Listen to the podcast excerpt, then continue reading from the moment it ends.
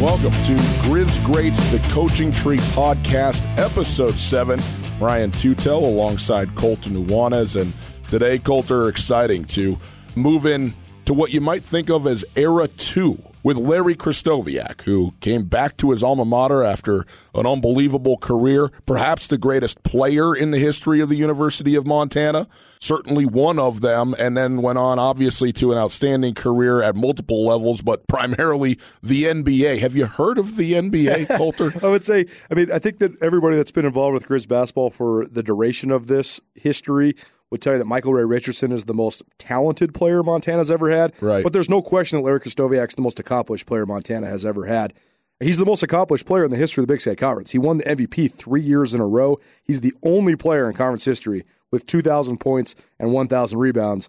And that's coming from a kid who grew up in Shelby, Montana, and went to high school at Missoula Big Sky, who got recruited by no one, got recruited by Montana, and that's it. And so, a great testament to his work ethic. But you mentioned the second era of University of Montana men's basketball. I mean, you talk about from Judd Heathcote to Jim Brandenburg, Mike Montgomery, Stu Morrill, Blaine Taylor, Don Holst. When Don Holst was controversially and surprisingly fired after leading the Grizz to the NCAA tournament, Wayne Hogan made a splashy hire.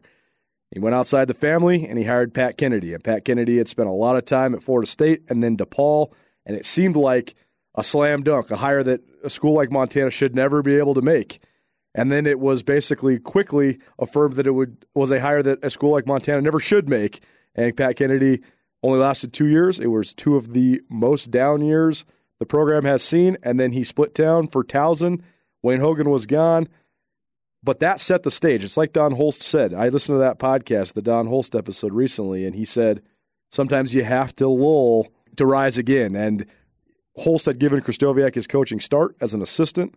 And I know that Krystkowiak himself wanted a chance to help revitalize his alma mater, and it absolutely set the stage. Krystkowiak, more than any other coach in the last 20 years in the Big Sky Conference, proved that if you play an insanely tough non conference schedule and your team peaks in March, you can have success. They did not win the Big Sky either of Krystkowiak's two seasons of the regular season, but they won the Big Sky tournament both years and then won a tournament game his second and final season at Montana pretty remarkable. Only two seasons as the head coach at the University of Montana, 04 and 05, and 05 and 06, and yet remembered obviously because of who he was as a player coming through to his alma mater, but going to two tournaments and winning the last tournament game, not just at Montana, but for the Big Sky Conference in the NCAA tournament in that second year, uh, 05 and 06. He also is probably the guy who made the biggest single leap from in a coaching standpoint from Montana going from Missoula to Milwaukee, Wisconsin to be the head coach of the Milwaukee Bucks. And obviously, we know now is still the current head coach at the University of Utah, where he's been for nine seasons now at this point as, as we're recording this here. So, a tremendously accomplished guy all the way around now in both the playing world and the coaching world, and a really remarkable story. I mean, he moved to Missoula under perhaps not the greatest circumstances as as a kid, as a high school kid, uh, to live with other family members, and and yet through that adversity, found a voice and a positive expression through basketball. And you look now, and Larry Krystkowiak and his wife Jan have five children and a wonderful family and life right now in uh, in Salt Lake City. It's an awesome story at a lot of levels, a great redemption story in many ways. I'm excited for people to listen to this specific episode too, because if you've ever watched Larry Krystkowiak play, he took no prisoners. He has as high a motor and plays with as much of an edge as anybody you'll ever find. And coaching, he looks like he's about to spontaneously combust half the time because he's going so hard, he's yelling so much. When he does the crushed red velvet sport coat, that's the one that I'm just like, let's go, Larry. And sometimes you know? his face is almost as red as the right. coat. That's why this episode was so awesome, though, because he couldn't have been nicer. I mean, he's and he is such a nice guy. He loves basketball. He's just really passionate when it comes to hitting the hardwood, whether it's as a player or as a coach. But I'm really excited for people to hear his stories and his memories of his time because he's had multiple stints played, left, assistant coach, left, head coach, and then left again. So uh, one of the guys that's returned multiple times, and uh, great talking with Coach K. Grizz Greats The Coaching Tree is brought to you by Gary Bryan and the Bryan team. Gary Bryan of Berkshire Hathaway. Berkshire Hathaway prides itself on providing the community of Western Montana with full time real estate professionals who are here for you whenever you need them. Berkshire Hathaway knows that buying and selling are huge decisions. If you have any questions, big or small, Give Gary Bryan and the Bryan team at Berkshire Hathaway a call. They have your best interests in mind, whether you're in the market for commercial real estate or residential real estate.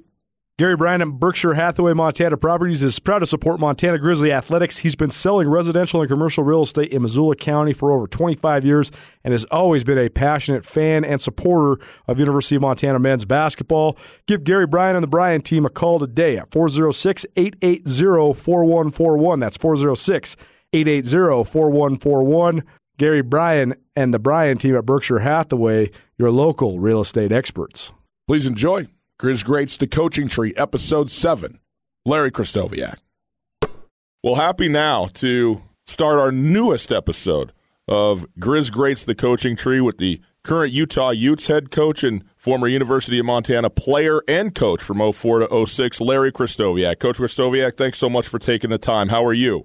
Doing great yeah, life is good here in, in Salt Lake City. Well, we're certainly happy to have you on board, and we got to start at the probably only point of common ground between you, myself, and Colter, and that's that we're all Big Sky High School guys. I mean, that's pretty good right there, the three of us matriculating through the system at, uh, at old Big Sky. Yeah, I tell you that you guys must be younger than me. I jumped in Big Sky the year that they started in 1980, so seems like yesterday, and then unfortunately, when you do the math, it was almost 40 years ago. So, some good memories, though. When you were at Big Sky, obviously a tremendous basketball player and so on, you got your first letter, my understanding, uh, of recruiting to Weber State, but ultimately you went to play for Mike Montgomery at the University of Montana. Now, obviously, it makes sense you're in Missoula that you would go to Montana, but you had other options. What was it ultimately that was decisive for you in attending the University of Montana to play ball? Well, I mean, there were a few factors that played a, a you know a big part in it. I think first off, I had just left you know my family situation in Shelby, Montana, and moved in with my brother Bernie, who became my legal guardian in Missoula. And so I had a little bit of a transition that junior year.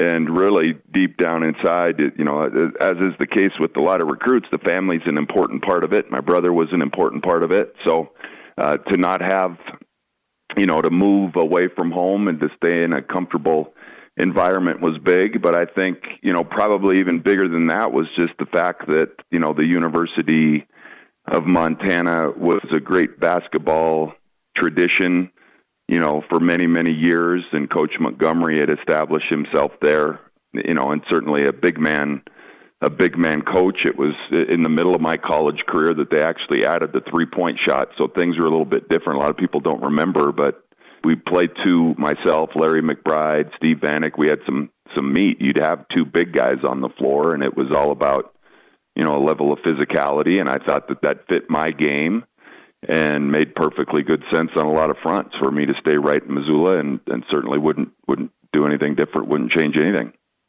Growing up in Montana, the way that basketball recruiting has evolved in the state has been interesting to watch because I feel like back in your era, there was a lot more guys that were Division One caliber, and I don't know if necessarily that means there was a lot more, or if they were just getting more opportunities, or what the specific deal was. But now recruiting so national, and people can get seen so many different areas. As a guy growing up in Shelby and then going to high school in Missoula, at what point did you first realize that you might have an opportunity to play Division One basketball, and when did that become an attainable goal for you? Well, you know, you get pretty excited when you have you know letters and things coming through the mail you know, look, the, things have completely changed. It was a word of mouth deal back in the day. There was no AAU basketball.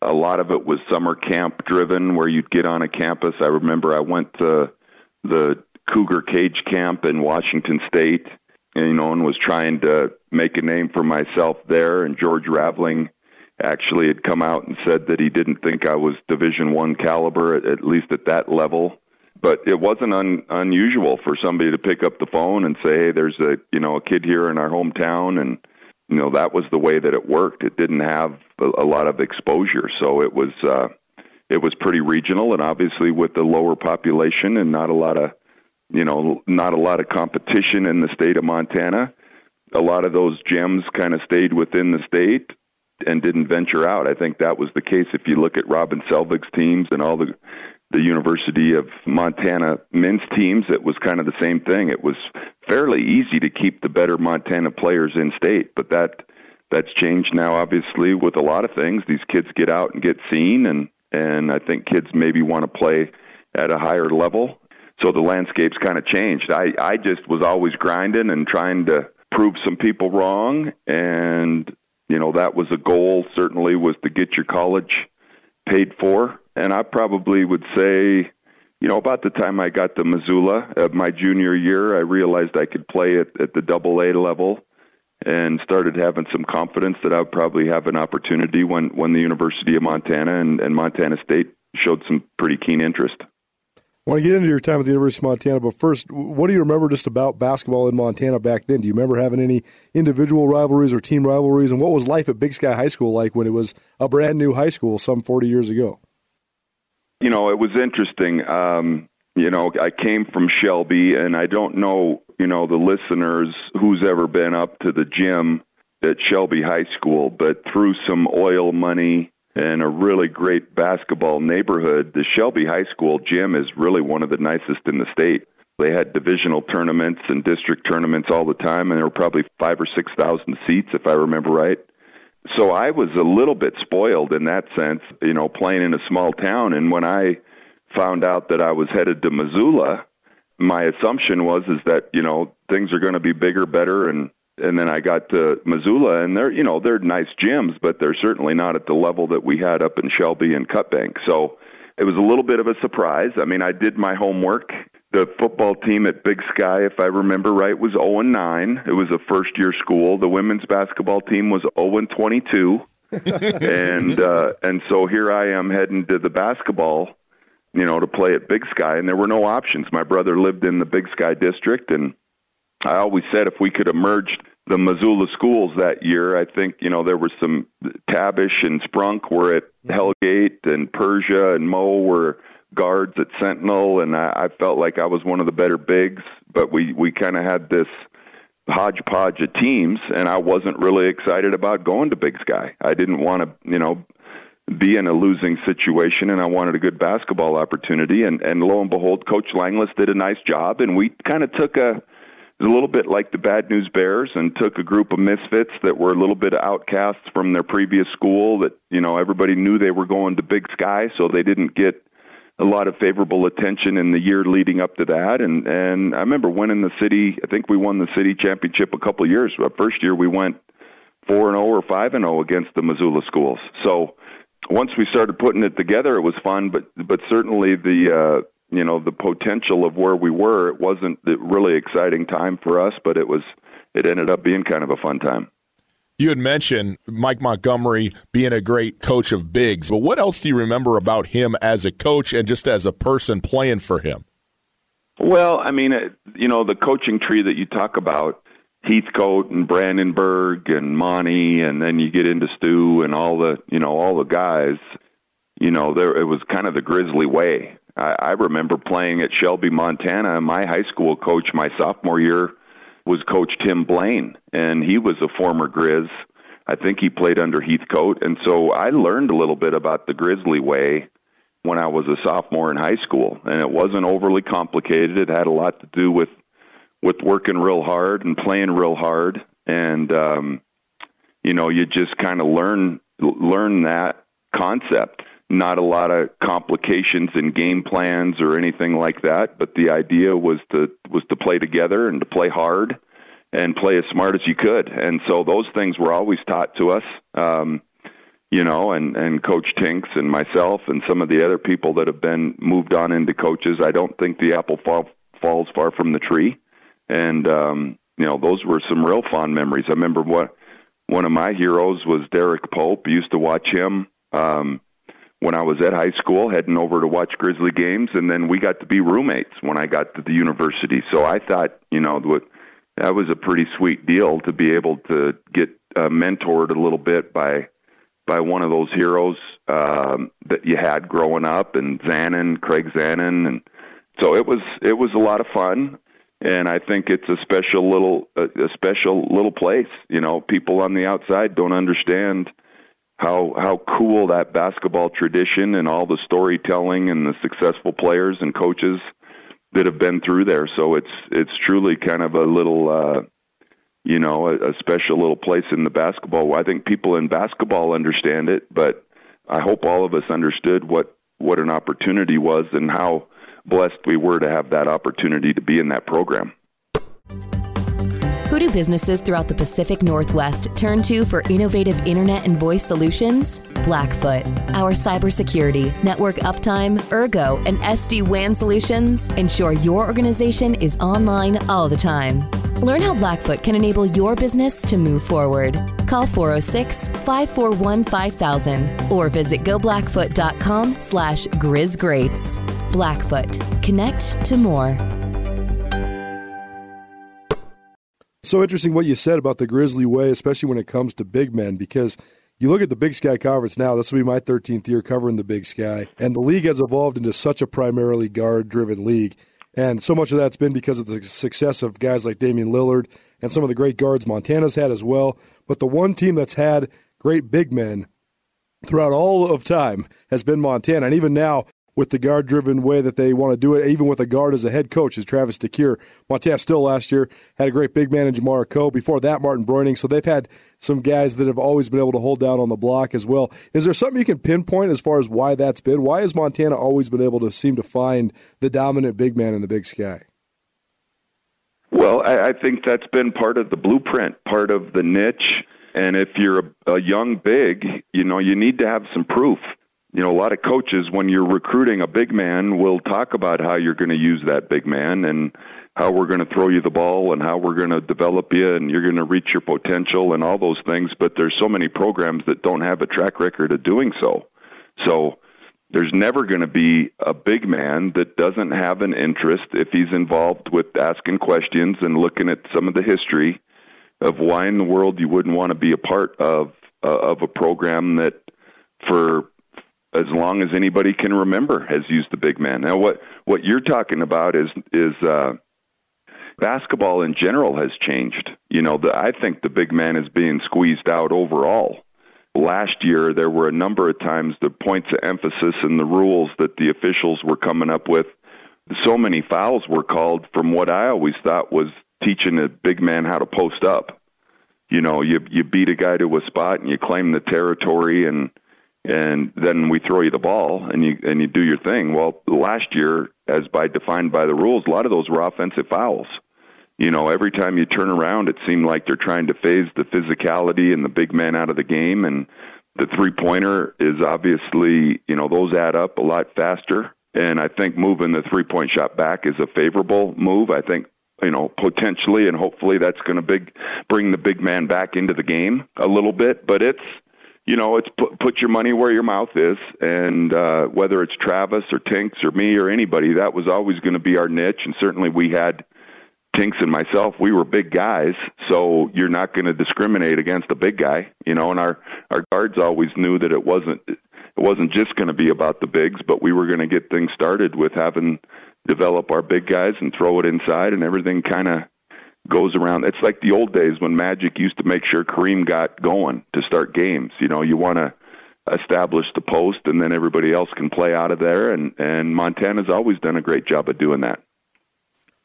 Let's go back to your playing days. When you look at what Mike Montgomery was able to accomplish during those seasons, you guys were a 20 win team uh, each year. You guys made it to the Big Sky final three out of four years, but never made it to the NCAA tournament. So, what do you remember about those times?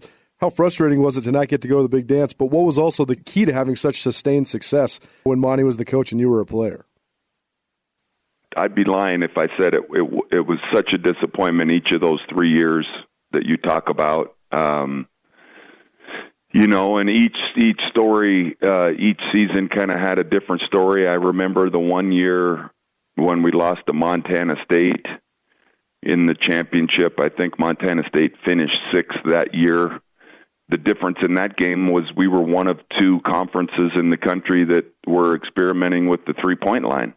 So you had a couple little guards from Montana State that were ahead of their time and they were jacking threes and they were going in and our inside attack if you do the math can't keep up with uh with the power of the three point shot. So that was kind of a little misfortune and bad timing in that game. We had a game at uh, Weber, I remember, where score was tied, and we were playing against Nevada Reno, and we had a costly turnover at the end of the game that turned into a basket. So there were always, you know, some of these disappointments, and that's the thing about playing in the Big Sky Conference. It's a one bid league, and you're playing. You got to be ready when the time comes to shine in that moment, and you know the disappointment of not going to an NCAA tournament as a player is something that I I'll carry with me for a long time. But sometimes it doesn't always have to do about the destination. It's it's about that journey that we took and some of the disappointments. We did win a lot of games. We participated in the NIT, but probably more than anything is the friendships. My best friends to this day are guys that we played with and you can you can win championships and cut down nets and do all those kind of things or you can have some upsets and some disappointments but nobody's ever going to take away the the relationships and the friends and I wouldn't trade that you know John Boyd John Bates I wouldn't trade any of that. Todd Powell Derek Pope I mentioned him and Mark Glass and Doug Selvig. You know those opportunities to play with those guys not to leave any names out is is worth and that's what the college experience was about for me and and I'll always cherish it. When you talked about you talked about the evolution of of basketball and like you said when you came in there was not even a three point line and now as a coach it seems like everything's kind of moving to the perimeter. What's it been like for you to coach and and just watch the game throughout the years and particularly you as a big man i mean that's what you were that's what you are and so how do you keep up and try and continue to make sure that you're putting your guys in the right places to fit the game as it is today and and over the years I think it starts, you know, you got to have shooters. You got to have multiple guys on your team that can spread the floor. I'm a big fan of the game, you know, and the way it is now. I, I we we've got three seven footers on our squad right now at Utah, and we're going to throw the ball inside and hope that maybe back in that lineup, a foot and a half is going to kind of separate the contenders from the pretenders, and in terms of who can make those, it's probably going to bring a little bit of a mid-range game back into it, but you've got to have guys in this day and age on your team, probably multiple guys that are on the floor, that if they're left open and they're standing at 20 feet, they've got the green light. I mean, I want to shoot open threes. We've led the Pac 12 conference numerous years and, and three pointers. Last year we led the conference. So, I'm not going to fight it and uh, you know be an, be you know old and crotchety in my ways and right. say hey, we got to because that's the way it is and we can also make a lot of threes based on our inside play, you know, and it's kind of like in football, you got to be able to run the ball, you got to be able to pass the ball, and when different situations call for it, you've got to be able to do it. So I'd like to think we've got a versatile roster, and that's what we're going to keep doing. You, have to change with the times, and you don't want to get left behind. I think that's the big thing. After your sophomore season, you got invited to the U.S. Olympic trials, and I think that there was a, a lot of really great players at that at the time, guys that went on to become all timers, Hall of Famers, Michael Jordan, Patrick Ewing, Charles Barkley, guys like that. What was that experience like? What did you learn from that? Oh man, it was one of my highlights. I was daydreaming about it. They're writing a book uh, on Charles Barkley, and I had a mm-hmm. gentleman from the East Coast call, and we're setting up a time to talk about him. He was one of my favorites through that whole experience. I remember there were 80, maybe 82 players that got invited and I remember seeing the program with every name, you know, a little bio, a picture uh, of everybody that was in the camp, and I was going through it. I'll never forget it.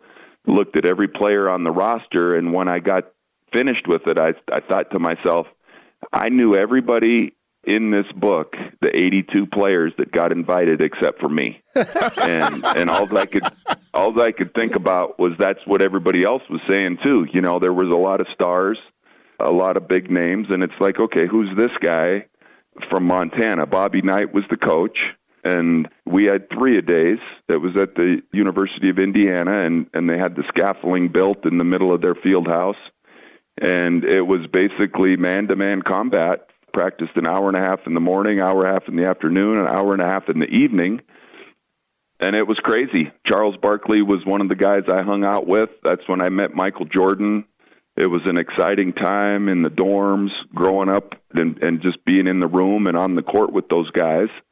And I remember when the camp was over, they had a meeting brought everybody in. It was about six o'clock in the morning because they wanted to be able to ship ship everybody out on early flights, and went through and announced the 32 guys that made the cut and they did it alphabetically and i remember joe kleine jon koncak and then they mentioned my name I, I just couldn't believe that my name was mentioned. And then when you got down to 32, what they did for like three days was play games.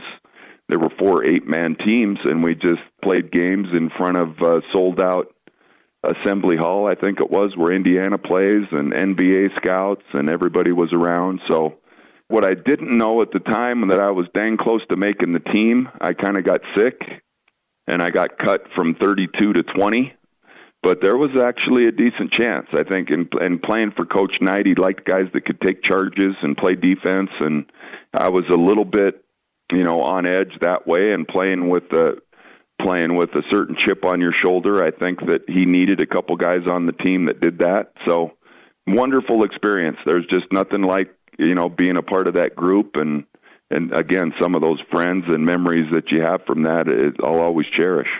You mentioned that you really liked Chuck. What was it about Charles Barkley that you had such an affinity for? Sounds like it was two way that you guys became friends.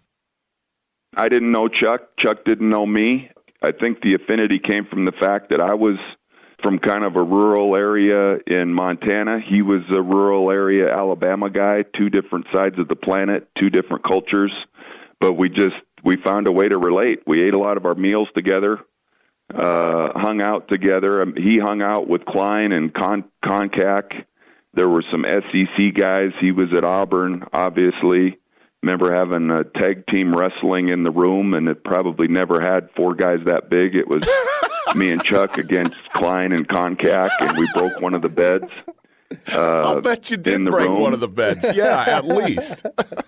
yeah, but I just, you know, there was a little, there's some about simplicity and I, if I'm not mistaken, Barkley led the camp in assists and rebounds.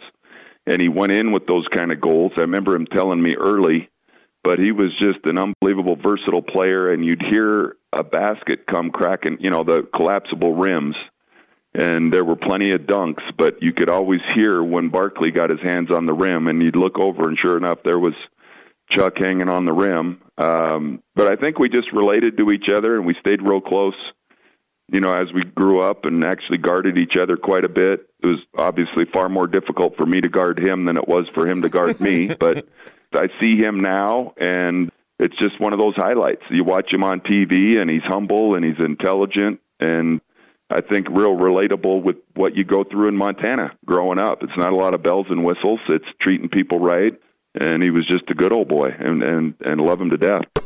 Grizz Greats presented in part by Stockman's Bar. Stockman's Bar, a favorite local institution of Missoula. Great article in the local newspaper earlier today about the most affordable drinks in the city of Missoula, and the picture was our good friends Mike and Donnie Larson, the owners of Stockman's Bar. No surprise there. That's not false advertising. It is the cheapest beers that I have found in the city of Missoula. It is $3 from open until close. There is no happy hour, there is no specials. It's $3 draft beers. They have not just domestics, they have all your favorite crafts. They got the cold smoke, they got the hay bag half, they got it all. And if you get some Dobie's teriyaki right inside Stockman's Bar, it's $2. You're not going to find a cheaper beer anywhere in town. Stockman's is amazing, man, because they have invented and reinvented themselves uh, over the course of time you know, repeatedly, and even over the course of a given day. You know, you go in there during the day, you can sit down, play some cards, have a nice conversation, bend at the elbow for a little while on some cold and uh, inexpensive beers. Then a little later on, you can get yourself some food. Then they get the music cranked up. You can go in there and have yourself a real proper downtown party. Obviously, they got the poker table in there. You can still sit down and play at from time to time. It's remarkable how many different ways you can interact with the same establishment. And uh, I guess that's what you get for having been in business over 50 years out at Stockman's Bar. The history of Missoula, the history of the University of Montana Athletic Department is on display at Stocks, too. Some of the old advertising posters, some of the old uh, magazine and newspaper ads that some of the locals and regulars have produced throughout the years that they have hanging up in there are fun to look at. They have the jerseys of every single Grizz guy that's gone to the NFL signed on the wall. A favorite hangout for a great many of these former University of Montana men's basketball coaches. So head on down to Stockman's Bar in downtown Missoula on Front Street. $3 drafts from open to close. And as the famous saying at Stocks goes, liquor up front and poker in the rear. You'd won the Big Sky MVP before you went to that Olympic trial, but then coming back, knowing that you could compete with guys that were national and, and worldwide names like that, how much confidence did that give you going into your last two years of college? I think that was huge, you know, and even after my freshman year, I played on a U.S. team, National Sports Festival, and then made the U.S. team that we went abroad. And, and beside the confidence that that would instill in you, it was also the fact that I spent a lot of my off season playing against some of the best. And, and I've always told young kids and people at any level, if you want to get better, you know, play against competition that's better than you you know, and don't give up. If you can give up and lose your confidence, or you can keep grinding. And so I felt like on paper and in a gym, I was certainly getting better, but then walking away from that and you know, confidence is a huge thing in any sport and and just to know that I had succeeded and did all right against some of the world's best gave me a little bit of a a positive vibe when I would come back to Montana and kept working really hard and got a little taste of that. You know, you get a little taste of playing with the best and you want to keep playing with the best and I think that was a lot of motivation and inspiration for me. People around here, we know exactly what we think of Larry Krystkowiak's legacy and, and how great of a player you were at Montana. Certainly one of the greatest players in the history of Montana basketball. Certainly one of the greatest players in the history of the Big Sky Conference. The numbers, the statistics, the awards, it all bears that out. But in your mind, what do you think your legacy is? What do you think of, of just the memories that you left for other people at Montana? Boy, you know what? I, I I wish I could have a great answer for that. I don't. I don't really know. I just the word that comes to mind is grateful more than anything. Just you know, I can't believe even when you said that, it still kind of blows me away. I still feel pretty humbled by all of the success and the opportunity. I just really tried to treat people right. You know, again, the teammates teammates that you play with and the coaches that you play for and the fans that were a part of that. You know, not many people are heading off to the NBA from Montana, and I just think we kind of all were, we were kind of all in it together. So it was fun to be a a representative of that, and you know, just tried to carry myself right. But now it's now it's about raising my own kids, and and you know, I've always joked everybody's got a scrapbook, and a lot of people don't care to read about it and hear about it. It's more about what you're doing now, and uh, I'll always look back on it with the fondest of memories. But it's it's really more about a a present tense and and coaching this team and trying to be a father that's far more important than maybe what what took place years ago and and what you accomplished you know back then so well, it came full circle for you. You went from being a player at the University of Montana to an assistant coach and a coach, but in between, you played in a, a little known organization called the NBA, uh, which was pretty impressive. And I'm wondering, even with the amount that you played, you know, with those guys and making the 32 man cut and so forth, it's still got to be a dream come true, right? To have your name called and be drafted into the NBA. What was that like? Yeah, it was it was pretty neat, you know. And I'll be honest, the night before the draft, the Portland Trailblazers called me at my house, at my brother's house, and said, "Hey, we just want you to to sleep well tonight." They had the last pick in the draft, the 24th pick, and we just want you to know that at the very worst, if you don't get picked before us, we're going to take you with the last pick of the first round. So I was riding sky high. You know, I told yeah. everybody, my friends and family, and we had a big party at my brother's house and rented a hot tub and hooked up the TVs out back so we could watch ESPN. And they got to the 24th pick, and with the 24th pick, the Portland Trailblazers select Arvydas Sabonis. So I was somewhat crushed. Uh, 25th pick, 26th pick, 27th pick. Uh, 27th pick was Dennis Rodman to the Detroit Pistons and then ESPN went off the air. That was the end of the draft. So, kind of standing in the backyard going, What in the hell just happened?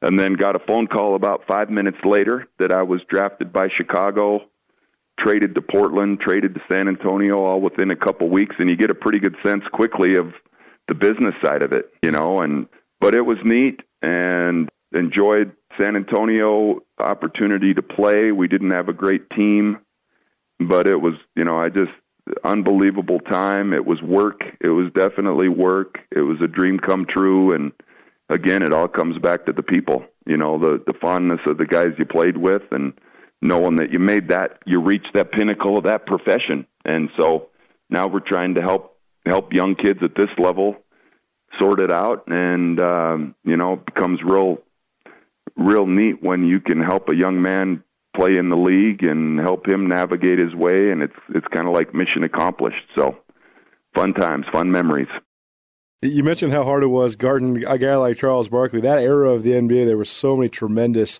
big guys, and I think that probably being big, strong, having great effort, probably sometimes even wasn't enough because those guys were such just transcendent talents. What was that like for you to go against guys that were future Hall of Famers and guys that could do things that literally almost no one else in the history of the game can do?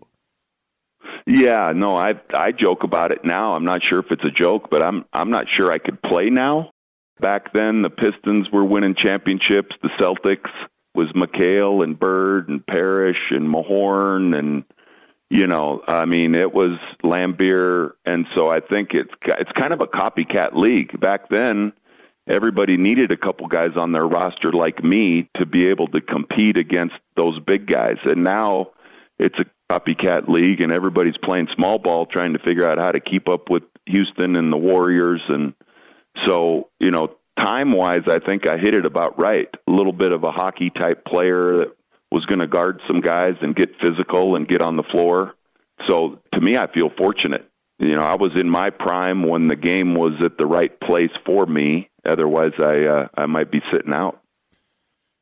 You had a, a wonderful career, played, you know, about 12 years, some of it not all in the NBA, but most of it there. Is there a moment or a time in there that stands out to you, though, as you reflect, where, hey, this was a high point for you or a special moment or team that you were with during your playing career professionally?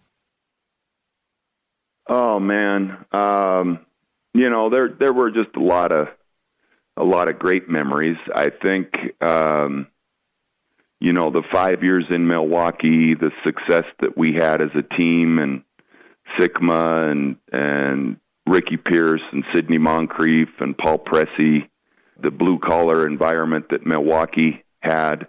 I certainly had a great a great year in Chicago when Jordan came back after playing baseball. You know, you just always want a ring, and uh, timing was a little bit off with that one. And then got to play a season in in Orlando with Shaq and Penny Hardaway as young players. Those were highlights. You know, I think some of the adversity dealing with the knee injury and some of those those memories are just as vivid and and just kind of a lesson in you know not giving up and uh and to just keep grinding and try to stay in the fight you know the perseverance part of it i think was was was big for me and and it, it's a good memory you know it's a good memory to to stay with it could have tapped out many times and just wanted to maximize the opportunity to play as long as i could do you have any good Shaq stories for us? Oh, sure. You know, Shaq was second year player at Orlando, superstar, massive, massive individual. You know, we got into a pretty good fight in LA when we were on the same team. I was frustrated. Shaq maybe wasn't playing or as focused to to his craft as he should have been. It was more a little bit about partying in LA and so we we got into a knockdown drag out fight at the suggestion of Scotty Skiles. He told us to just shut up and you two should shut up and quit being babies and just fight. And it was like, okay, that's uh, against my better judgment, but let's do it. Um, seeing him is one of the very few people on the planet that can pick you up, pick me off the ground, and kind of throw me around like a little teddy bear. And he grabbed me this last summer out on the recruiting snuck up behind me and picked me up off the ground. And you know it's just he's one of those few people uh as i said on the planet that can do that. So you know i think there's mutual respect there between us. And so it's fun you know it's fun. If you think about the special era there's a baseball era with Mantle and DiMaggio and and I think the basketball era, and I may be wrong. It's kind of like what you you you know you always like the music that's in your wheelhouse and but you know the birds and the magics and the jordans and uh barclays and akeems and all those people i think uh, that was a special time to be playing, you know, and, and the game has changed now. So you've got people that kind of yearn or long for that, that type of basketball. It, it's not that way anymore. Not to discredit all the current stars, but it was fun to be affiliated with that. And, you know, to, to know you were a, a part of a special era of basketball and Bird and Magic played the championship game in the Huntsman Center for crying out loud, you know in 1979 and that's our home court right now that that day watching that game on TV was when I knew that I wanted I wanted a part of this. You know I was 14 years old in Shelby Montana watching that game and blows me away. I'm sitting here in my office looking at the Huntsman Center but that's that was the site of maybe what's considered the greatest basketball game of all time the single most relevant game. And um so it's just it's really cool to be right in the epicenter of all that. Larry, when you finish playing, you go into coaching and you end up at the University of Montana. And maybe that seems obvious as a player there, but you'd been away for quite a while. First of all, what was the connection that you got to get on Don Holst's staff? And then secondly, why was it that coaching, which makes sense coming out of a playing career, but you could have done anything. So what was it about coaching that said, yeah, I want to stay in the game and do this at the collegiate level? at least for me, I went back to Montana, finished my degree, and I thought like I was going to get it, you know, into the real world. Got real estate license. I did an internship at Merrill Lynch, and a couple things I was really misled with is is you think you're going to use your connections in real estate and financial advising. Now I'm sitting here saying, wait a minute, what in the world would make you think that your friends are going to trust you with their money or let you buy a house for them. you know, that's just.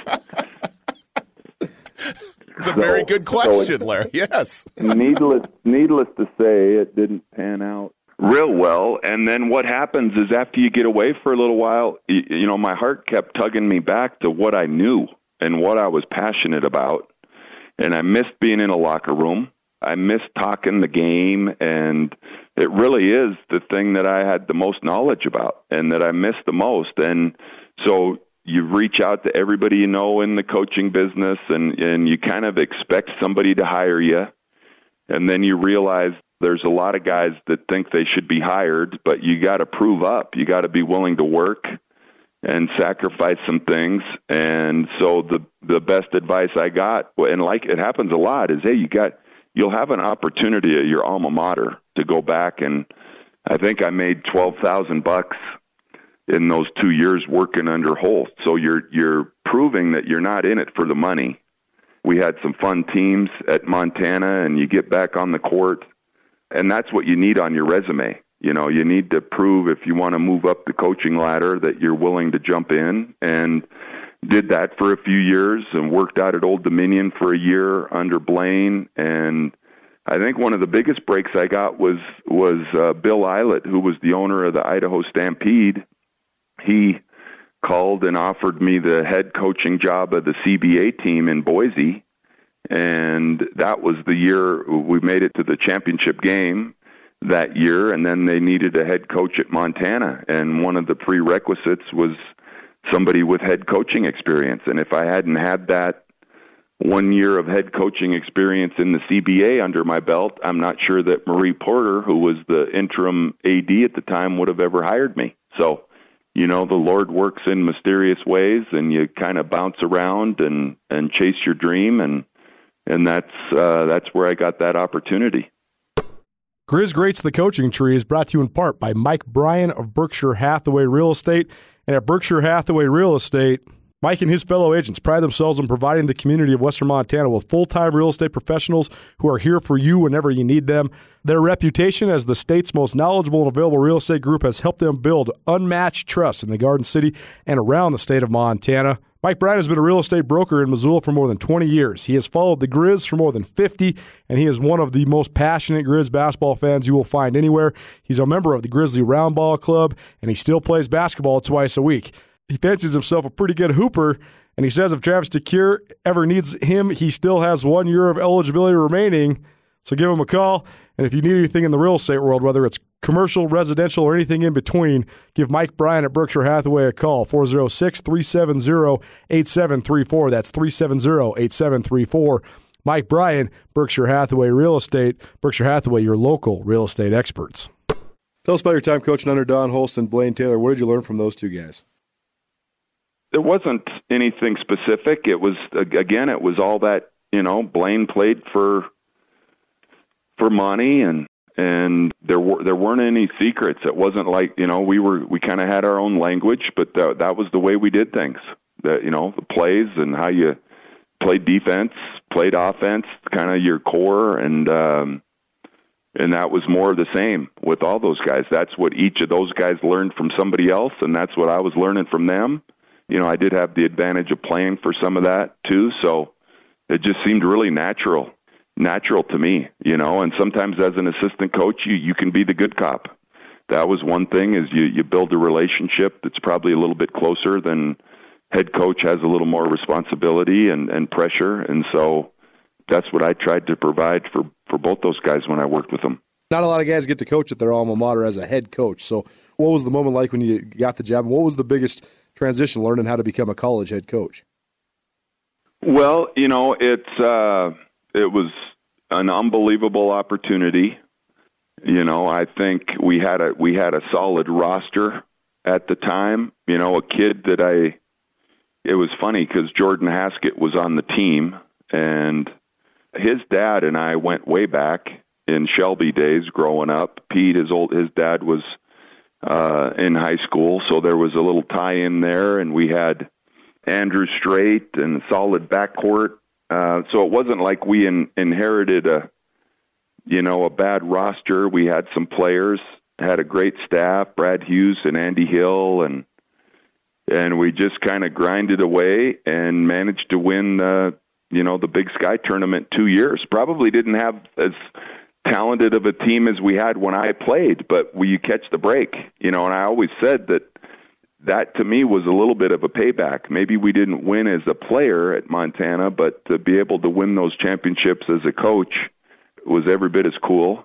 But it's you know it's a grind. It's it's work. It's recruiting, and we just we kind of jumped in the foxhole together, and everybody got it done, and and had some pretty good memories. So we, we're always learning. I'm still learning today. You know, when you think think you got it all figured out, that's when life usually jumps up and bites you right in the rump. So you're always stealing stuff. But again, I had great mentors, guys that I played for, and coaches that you want to model, and you always were kind of building this little mental file of things that you you liked and maybe coach there's negative learning you know if a coach said or did something that you you thought was crazy it's like oh i would never do that so as a player taking notes and try to implement as much of that as possible when you when you get an opportunity to be the head coach and specifically coach in 2006 the last not just Montana team, but Big Sky Conference team to win a game in the NC2A tournament. What do you remember about that game against Nevada, and what was that like to get a win in the tournament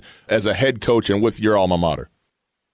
Words can't really describe it. It yeah. was here in Salt Lake, you know, and we had a team that had a few characters that were in the previous year when we lost to Washington. We were a 16 seed, got down early in that game, and then played a real competitive game for about 32 minutes and I think um, you know some of those returnees that experience is a huge part of it. And our team was playing great basketball at that time, and we got the 12 seed. And as we know from history, 12 there's quite a few 12s that can beat some fives. We played a great game against Nevada, and I'll never forget the fans. And thinking back to Coach Montgomery and you know a lot of the people that were here it was it was a lot bigger thing than just doing it for us it was the the history the previous players and the coaches that were there um and i just remember going back to my uh hotel room the hotel monaco here in boise and and they had some bath salts and bubble bath next to the tub it was about 25 bucks if you wanted to use it. And I'm like, you know what? I'm just going to pour a bath and sit here and soak it all up. And then you then you got to jump back at you know you're trying to figure out how to win the next game. So a lot of media attention. There's nothing like March Madness. I think we all know, you know, to be a part of that, and if you can, if you can be a part of it at 64, that's a great thing. But you know, 32 and 16, media attention and the focus is it's about as powerful as it gets in sports, in my opinion. Kevin Criswell was one of the most popular and one of the most successful players on that team. A kid from Colstrip, Montana, and one of the last really truly great players from Montana to really have standouts in the Big Sky. I know there's been a lot of guys that have gone to higher levels. Uh, you know, Tres Tinkle at, at Oregon State and uh, Josh Huestis at Stanford, and a variety of other Montana guys. But as far as Montana guys that stayed in Montana and really etched their legacy, Kevin Criswell, one of them. What are some of your memories about coaching Kevin? Because he was such an unassuming looking guy, but an absolutely ruthless competitor. Yeah, you know, the first thing that comes to mind is tough. And early on, you know, we spent a couple years together. I think he was stubborn, and Kevin would be the first. You know, he'll laugh about it, but uh, kind of like a horse that needed to be broken a little bit in terms of. I think he wanted to beat the other team oftentimes by himself, and and he had to realize that he was dependent on some teammates. I think he really grew over the course of two seasons to be a selfless type player that bought in you know, was really be one of the guys that I would use as a definition for that and an example of of kind of converting his personality. And he and Virgil Matthews, I think about in the starting backcourt in that year out in uh, 2006 that won that game. I mean, those are those are some incredible memories, and to know how far that he came in those two years, it makes it even more special. Coach, so many so many guys that have trafficked through as head coaches at the University of Montana have gone on to have such prolific careers in the profession. Stu Morrill, Mike Montgomery, more modern day yourself, Coach Tinkle. What is it about this coaching tree that has allowed you guys to go on and be so successful in the profession, which is such a competitive one?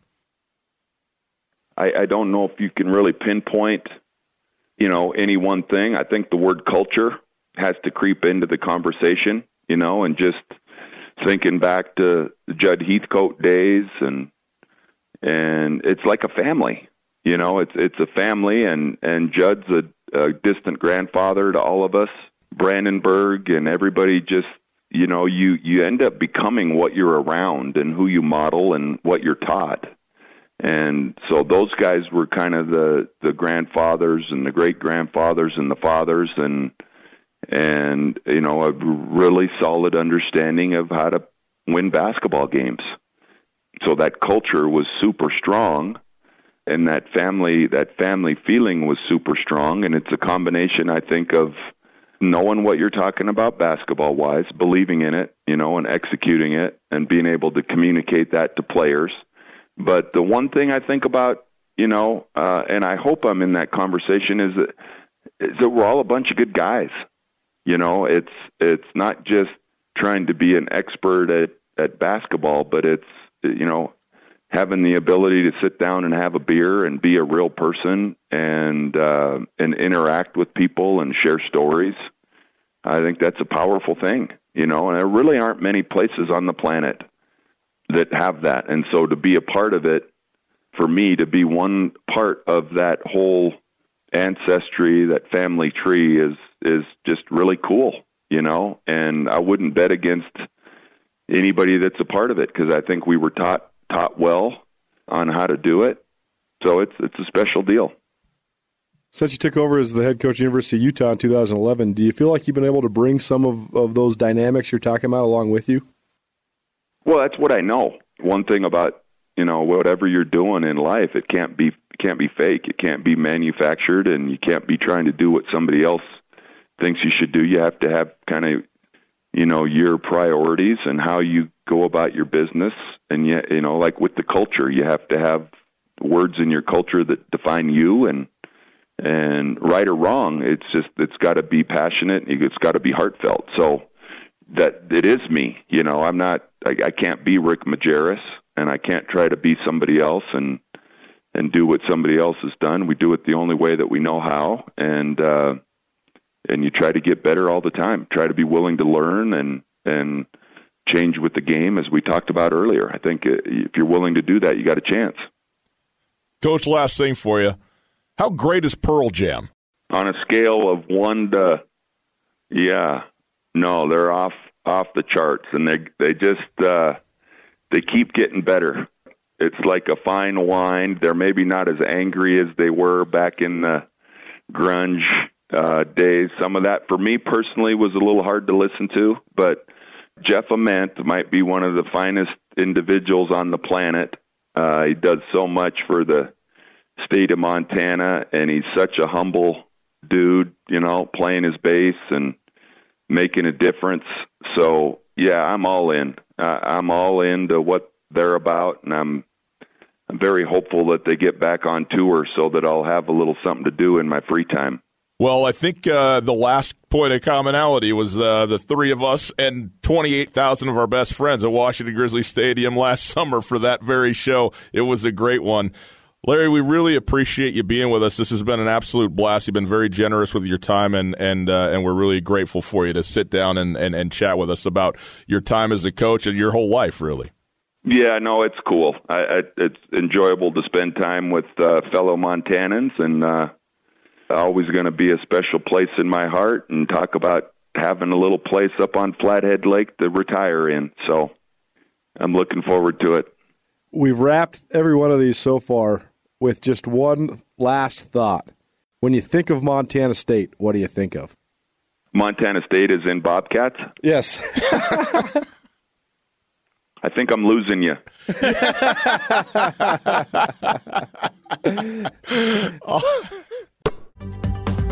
Who do businesses throughout the Pacific Northwest turn to for innovative internet and voice solutions? Blackfoot. Our cybersecurity, network uptime, Ergo, and SD WAN solutions ensure your organization is online all the time. Learn how Blackfoot can enable your business to move forward.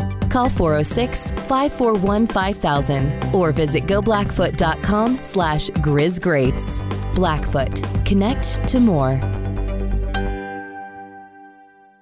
Colter, a remarkable guy, a remarkable life in a lot of ways, and uh, still doing it, obviously, at the University of Utah. But within the arc of the University of Montana, his two years overlaid immediately after the two years of Pat Kennedy, a pretty remarkable turn for the better when Coach Krystkowiak was here. And then, of course, subsequently followed by Wayne Tinkle, who did struggle early on. They were not as good as when Coach Krystkowiak was here, but he was there for the longer term. Coach Tinkle was and was able to grow the program and build it sort of the way that he wanted to. But the reaffirmation of what Montana basketball was it took place in those two seasons while Coach Krystkowiak was the head coach. I think that this time period between when Blaine Taylor left and Larry Krystkowiak left, it showed you just how important – culture and consistency can be for a program because under Don Holst, under Pat Kennedy, and under Larry Krystkowiak, Montana didn't lack for talent whatsoever. Some of the great players of the 21st century, the guys like David Bell, played even though their teams might have not had that much success. But then Krystkowiak went back to the mold of splicing in some transfers, but also having very solid four year guys. You saw guys like Kevin Criswell and Andrew Strait and Virgil Matthews go out on top with that win in the NCAA tournament.